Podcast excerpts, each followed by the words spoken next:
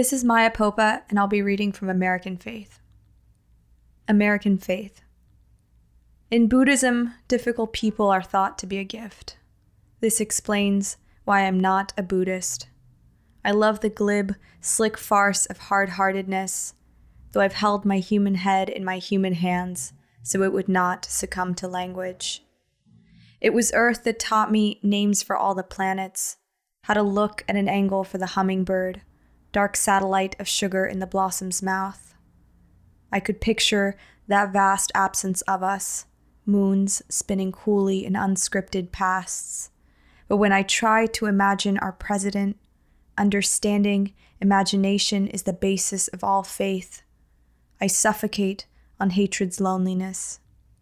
I can't stand the unity of my own hands, how no part leads the writing of a word.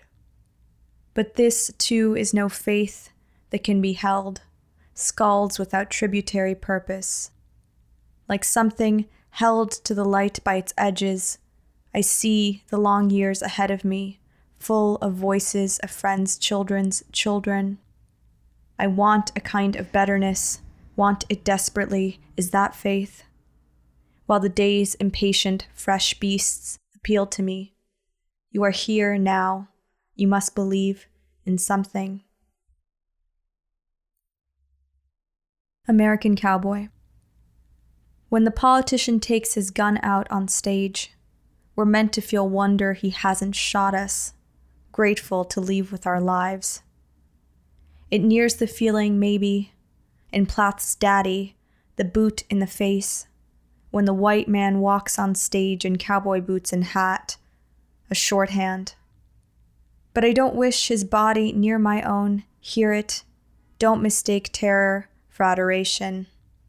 There's no plot in the old Western, only masculine delirium, and the promise, part childish, part challenge, of frontier.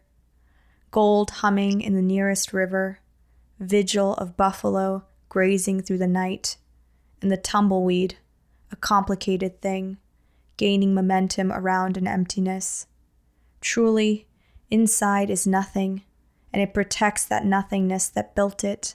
This its language, its politic. What will it take to start over again with a myth we might perhaps outlive? It's the cowboy who the cowboy saves.